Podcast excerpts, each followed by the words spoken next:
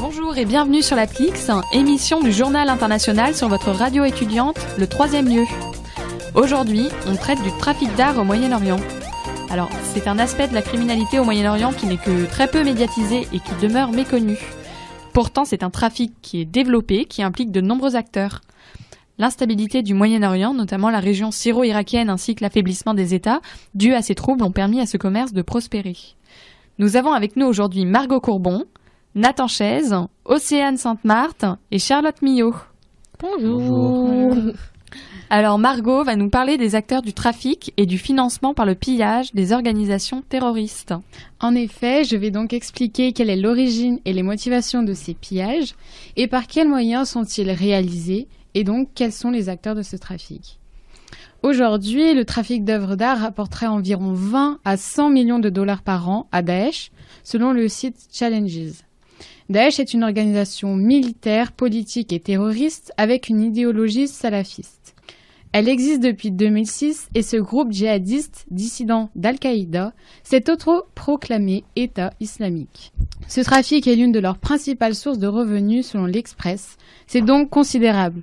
La lutte contre ce commerce illégal est devenue une priorité afin de protéger ces œuvres et éviter le financement d'organisations terroristes. Cependant, on ne connaît pas les chiffres exacts, nous ignorons donc l'ampleur de ce commerce. Tout commence dans des pays aux conditions favorables pour le pillage d'œuvres d'art et d'antiquités. Ces pays sont assez marqués par la forte présence de réseaux criminels, les dirigeants politiques sont parfois corrompus. On a pu remarquer que le trafic s'est intensifié lors de la période des révolutions au Maghreb et au Moyen-Orient et des manifestations contre le régime de Bachar el-Assad. Différentes personnes vont alors profiter de ces conditions afin de piller ou voler, comme des Syriens ou Irakiens, des organisations terroristes comme Daesh ou encore des collectionneurs. D'après Ian Naji, qui est un Syrien, qui a fait des études de commerce et qui est artiste, il y avait beaucoup de vols dans les musées avant la guerre, il y avait également beaucoup d'œuvres d'art en Syrie, mais elles ont été volées par des organisations terroristes et vendues en Turquie. Les principales organisations responsables seraient ISIS et l'Armée libre. Ces personnes pillent des sites entiers d'archéologie illégalement, selon France 24. C'est ce qu'on appelle la fouille sauvage. Des terrains entiers sont couverts de trous. Cela va parfois jusqu'à 14 000 trous sur un seul site, comme en Apamé, en Syrie, selon Challenges. Les principaux sites pillés se trouvent en Syrie et en Irak, où il y a environ 400 sites pillés et plus de 100 000 objets culturels de grande valeur dérobés. Ces objets d'art, qui étaient des héritages culturels, changent de fonction avec ce trafic. On les nomme les antiquités du sang. Cette appellation est donnée aux trésors archéologiques pillés au Moyen-Orient, principalement en Syrie et en Irak. Ces pillages passent par des réseaux complexes, plus ou moins bien organisés. Daesh utilise la propagande médiatique pour faire passer ces pillages pour un nettoyage culturel. L'organisation a procédé à une véritable industrialisation car elle a utilisé des outils d'extraction sophistiqués. Ses membres fonctionnent comme une véritable brigade avec des équipes de contremaîtres qui recrutent des pilleurs parmi les populations locales. Il y a également des experts qui vont expertiser les pièces et objets trouvés sur les sites archéologiques, pillés ou dérobés dans les musées. Daesh perçoit une dîme de 20 à 50% sur les produits des pillages, d'après les journaux L'Express et Le Figaro. Ces antiquités et objets de valeur vont passer facilement les frontières des territoires occupés par l'État islamique, à l'ouest de la Syrie, comme le Liban, la Turquie ou encore la Jordanie, ou à l'est de l'Irak par les pays du Golfe arabo-persique. Celles-ci sont très peu surveillées. La majorité des objets pillés sortent d'Irak et de Syrie, et les pays voisins comme le Liban, la Turquie, la Jordanie et Israël. Ces derniers doivent enregistrer les objets lorsqu'ils passent leurs frontières, ce qu'ils ne font pas à chaque fois. Ils ne renvoient pas toujours les objets dans leur pays d'origine selon Challenges, ce qui rend la coopération entre polices très difficile. Suite à ces pillages, vols et mauvaise protection des frontières, la majeure partie du Moyen-Orient trouve de nombreuses difficultés pour assurer la protection et la préservation de leur patrimoine culturel. Malgré certaines lois qui interdisent ce genre de trafic, il persiste. Comme la loi du 14 septembre 1974 qui interdit l'exportation d'antiquités en Irak. En 2003, pas moins de 15 000 antiquités assyriennes du patrimoine irakien auraient été dérobées dans des musées ou déterrées sur des sites archéologiques nationaux. Les passeurs d'antiquités profitent de la porosité et donc de la fragilité des frontières afin de vendre les objets plus facilement. Des réfugiés syriens monnaient en dessous de leur valeur ces pièces d'art, d'après un témoignage de France 24. Les acheteurs sont divers et variés. D'après France Inter et France 24, ils seraient des familles riches, des collectionneurs ou encore des touristes riches. L'évolution de ce trafic pose de multiples questions. Comment pourrait-on mettre fin à ce dernier? Quelles solutions pourrions-nous trouver? La suite de mon interview avec Iyad Naji déboute sur les monuments en Syrie qui seraient très vieux. Certains dateraient même d'avant l'âge de pierre et souhaiteraient qu'on les tienne à l'écart de cette guerre. Cette situation l'affecte beaucoup car pour lui ces vols sont des vols de symboles du pays. Eh bien, merci beaucoup Margot pour cette chronique euh, édifiante. Maintenant, ça va être au tour de Nathan Chaise de nous faire un petit historique du trafic d'art au Moyen-Orient. Oui, en effet, moi je m'intéressais surtout à l'aspect historique de ce trafic. Donc l'art, c'est richesse culturelle et partie intégrante du patrimoine d'un pays. Que serait la Syrie sans ses nombreux sites classés au patrimoine de l'UNESCO? Eh bien, elle serait ce qu'elle est aujourd'hui, car malheureusement, au Moyen-Orient, cette richesse culturelle est trop souvent aliénée au profit d'un trafic juteux pour les grands hommes courageux qui pillent ces richesses et cette histoire. Selon Vincent Capdepuis, le Moyen-Orient est un terme créé par les Britanniques durant la période coloniale. Cette région est devenue foyer de conflits à la fois de par son instabilité politique, mais surtout la diversité des religions et des peuples qui y cohabitent, et il faut bien le dire, pas aidé non plus par un découpage colonial qui n'a pas tenu compte des réalités ethniques des territoires. Géographiquement, le Moyen-Orient, c'est la région comprise entre la rive orientale de la mer Méditerranée et la ligne virtuelle tracée par la frontière entre d'un côté l'Irak et de l'autre le Pakistan. Cette région, pleine d'histoire et de richesses culturelles, comprend donc le croissant fertile qui traverse notamment Israël, la Syrie, mais également la péninsule arabique et enfin la vallée du Nil. Ce Moyen-Orient, souvent stigmatisé, est donc une partie intégrante de l'Asie, l'Afrique et l'Europe. Alors commençons avec un peu de maths. Le trafic d'œuvres d'art dans le monde, il se place au troisième rang des flux illicites en termes de volume, derrière la drogue et les armes selon le département de justice américain. Et c'est 6 à 8 milliards de dollars de recettes selon la CIA. Mais le trafic d'art, quand est-ce que ça a commencé exactement? Eh bien, Édouard Planche, en charge du programme de lutte contre le trafic illicite de biens culturels à l'UNESCO, nous en parle. Vous savez, le trafic d'art dans le monde, ça fait partie de, ça fait partie de son histoire, ça fait partie de l'histoire de l'humanité. Ça a toujours existé, euh, notamment au Moyen-Orient. Et en effet, pour Sarah Parsak, égyptologue à l'université d'Alabama, le trafic d'art et le pillage trouvent leur origine dans l'Égypte antique, en 1113 avant Jésus-Christ, à Thèbes. Est-ce que vous savez à combien d'années de travail forcé les coupables ont été condamnés? Tu sais, Margot, personne? Non. Bah zéro parce qu'ils ont été exécutés. Donc du coup, durant, durant toute la période romaine de l'Égypte de moins 30 à la fin du IIIe siècle, les chefs romains envoyaient dans leur royaume des obélisques entiers. L'Égypte, pays avant-gardiste en matière d'architecture et d'art, était alors la zone la plus touchée. Le trafic d'art contemporain lui commence il y a environ 40 ans, et à l'époque il était réalisé par les talibans, mais aucunement organisé de la même manière que l'État islamique aujourd'hui. Puis ce trafic qui va connaître un réel essor à partir de la fin de la guerre froide. La bipolarisation du monde et notamment du Moyen-Orient, qui permettait jusque-là de maintenir un certain ordre, mais l'effondrement de l'URSS mit fin à celui-ci. Mais il y a eu une accélération, il y a toujours une accélération en fait quand vous avez une situation d'urgence, c'est-à-dire une catastrophe naturelle ou un conflit. Donc euh, quand euh, les structures d'un État sont affaiblies, qu'il y a une désorganisation de la société, quand il y a euh, une, une guerre, que les frontières sont moins contrôlées,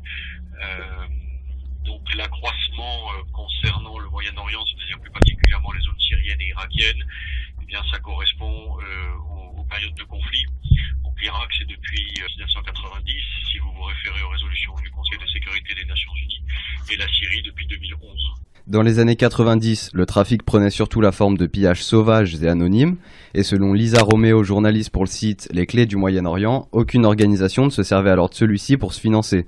Un des lieux les plus touchés à cette époque fut le site funéraire de Lydiae en Turquie. Mais comme l'explique Édouard Planche, le phénomène se développa donc intensément durant la guerre du Golfe qui opposa l'Irak à la coalition de 35 États menée par les États-Unis.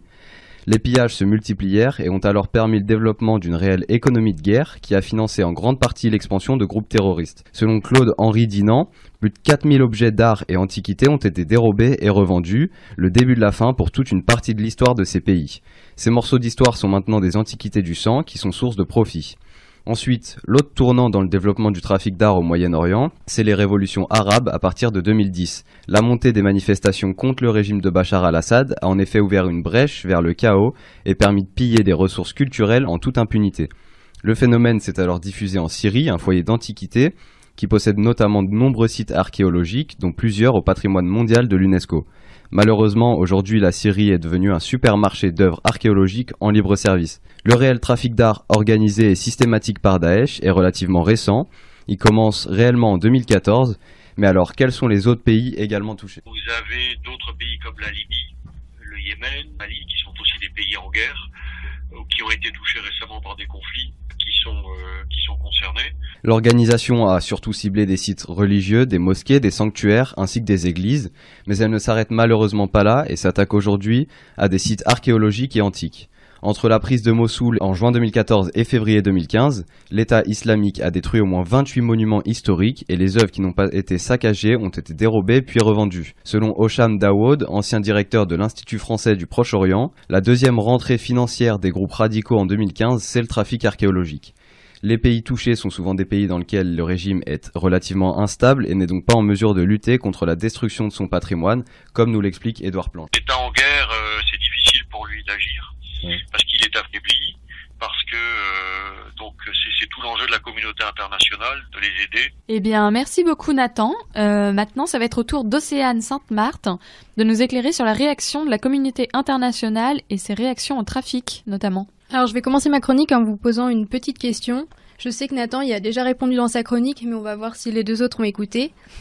ma question c'est, à votre avis, en quelle position se trouve le trafic d'art sur la liste des meilleures sources de revenus illégaux? Alors, euh, Deuxième, non Quatrième, moi. Troisième? Troisième, c'est ça. Le trafic d'art est la troisième source de revenus illégale après les drogues et les armes. Ce type de trafic n'est pas nouveau, mais il interpelle de plus en plus la communauté internationale qui a peur pour sa sécurité, puisqu'aujourd'hui ce type de contrebande sert à financer le terrorisme, mais aussi parce qu'il s'agit d'un marché fructifiant qui détruit des richesses archéologiques inestimables. Le trafic d'art fait d'autant plus peur à l'international, puisqu'il a non seulement explosé, mais il est également lié à d'autres trafics illégaux, tels que le trafic d'armes, la traite des êtres humains ou le trafic des migrants, ce qui rend son démantèlement encore plus difficile. La question qui s'impose donc est quelles sont les mesures déjà mises en place pour lutter contre ce trafic et que reste-t-il encore à faire? Alors si on fait un petit retour en arrière, on peut voir que le droit international est clair. La Convention pour la protection des droits culturels, des biens culturels en cas de conflit armé, qui date de 1954, et le statut de la Cour pénale internationale de 1998 stipulent que la destruction délibérée du patrimoine est un crime de guerre, et qu'acquérir un bien volé, si on connaît sa provenance, est passible de recel. À cela s'ajoute la Convention UNESCO, adoptée en 1970, qui concerne les mesures à prendre pour interdire et empêcher l'importation, l'exportation et le transfert de propriétés illicites de biens culturels. Ensuite, dans le but d'accroître la coopération internationale, l'UNESCO a demandé à Unidroit, qui est l'institution internationale pour l'unification du droit privé, de préparer en 1995 une convention sur les biens culturels volés, en complément de la convention de 1970. Dans cette convention, les États se concentrent sur le traitement uniforme de la restitution des biens culturels, qui est la même pour tous les États qui y adhèrent. Actuellement, il y en a 45. Ce qui permet de dépasser l'incertitude due aux énormes différences dans les législations nationales qui profitaient alors aux, traf- aux trafiquants. Comme me l'a expliqué Marina Schneider, qui est dépositaire des traités pour Unidroit, la Convention Unidroit complète la Convention de l'UNESCO, dont la disposition sur la restitution avait des faiblesses, puisque seuls les biens volés dans un musée ou une autre institution similaire et inscrits dans un inventaire pouvaient faire l'objet d'une demande de restitution. Donc tout ça c'est pour la partie théorique, mais dans les faits ça donne quoi? En apparence, si on regarde l'actualité, on peut constater que la restitution des biens volés semble plutôt fonctionner. Je vais vous citer par exemple quelques titres que j'ai relevés dans l'actualité.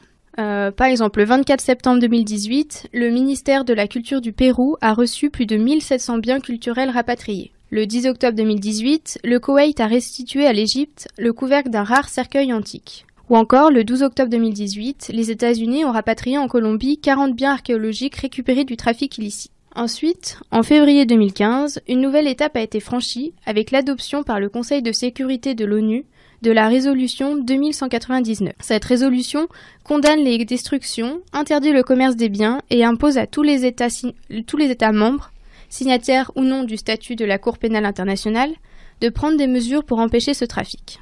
Mais cette nouvelle étape a pourtant été entachée par le violent saccage et pillage du musée de Moscou, de Mossoul en Irak, par des djihadistes quelques jours après.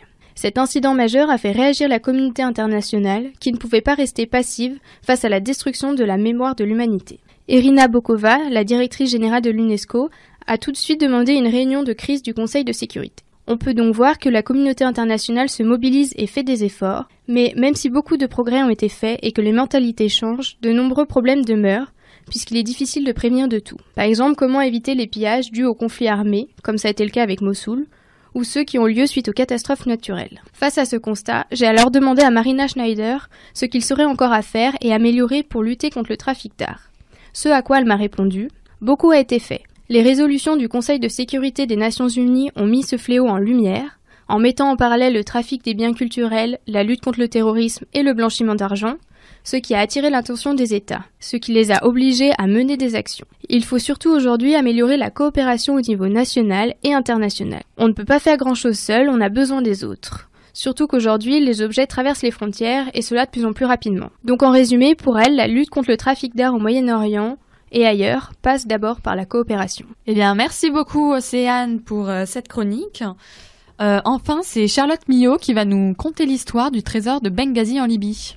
Alors, savez-vous ce qu'il y avait au fond des coffres de la Banque nationale de commerce de Benghazi avant 2011 L'argent. Aucune idée. De l'argent. Presque ça, mesdames, messieurs, jusqu'en 2011 se cachait un coffre rempli de pièces antiques. Seulement, ben, elles ont disparu. Alors Benghazi, c'est où? C'est au nord-est de la Libye. C'est un pays qui se situe donc au nord de l'Afrique, dans le Maghreb. Désolé Nicolas, on dépasse un peu chez toi. Rongé depuis 2011 par la guerre civile, le chaos général facilite le trafic d'art.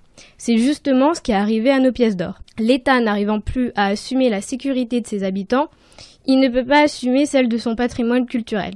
C'est ce que nous confirme Mohamed Kachaknouki, chef du département libyen des antiquités à l'AFP en octobre. Pour lui, le patrimoine libyen est en danger réel et permanent. Donc, ce coffre contenait une collection de plus de 7770 pièces d'or, d'argent et de bronze, qui dataient de l'Antiquité, dont certaines d'Alexandre le Grand et d'autres d'avant 570 avant Jésus-Christ. C'est donc le trésor de Benghazi qui a été retrouvé à Cyrène par des archéologues italiens dans les années 20. Cyrène est l'un des cinq grands sites antiques de Libye, les autres étant Leptis Magna, Sabatra, la grotte de Atra et Dame Gadames. Et ce n'est pas pour rien, comme nous le dit Mohamed Chaknouki, les groupes armés se trouvent autour, voire carrément dans les sites antiques.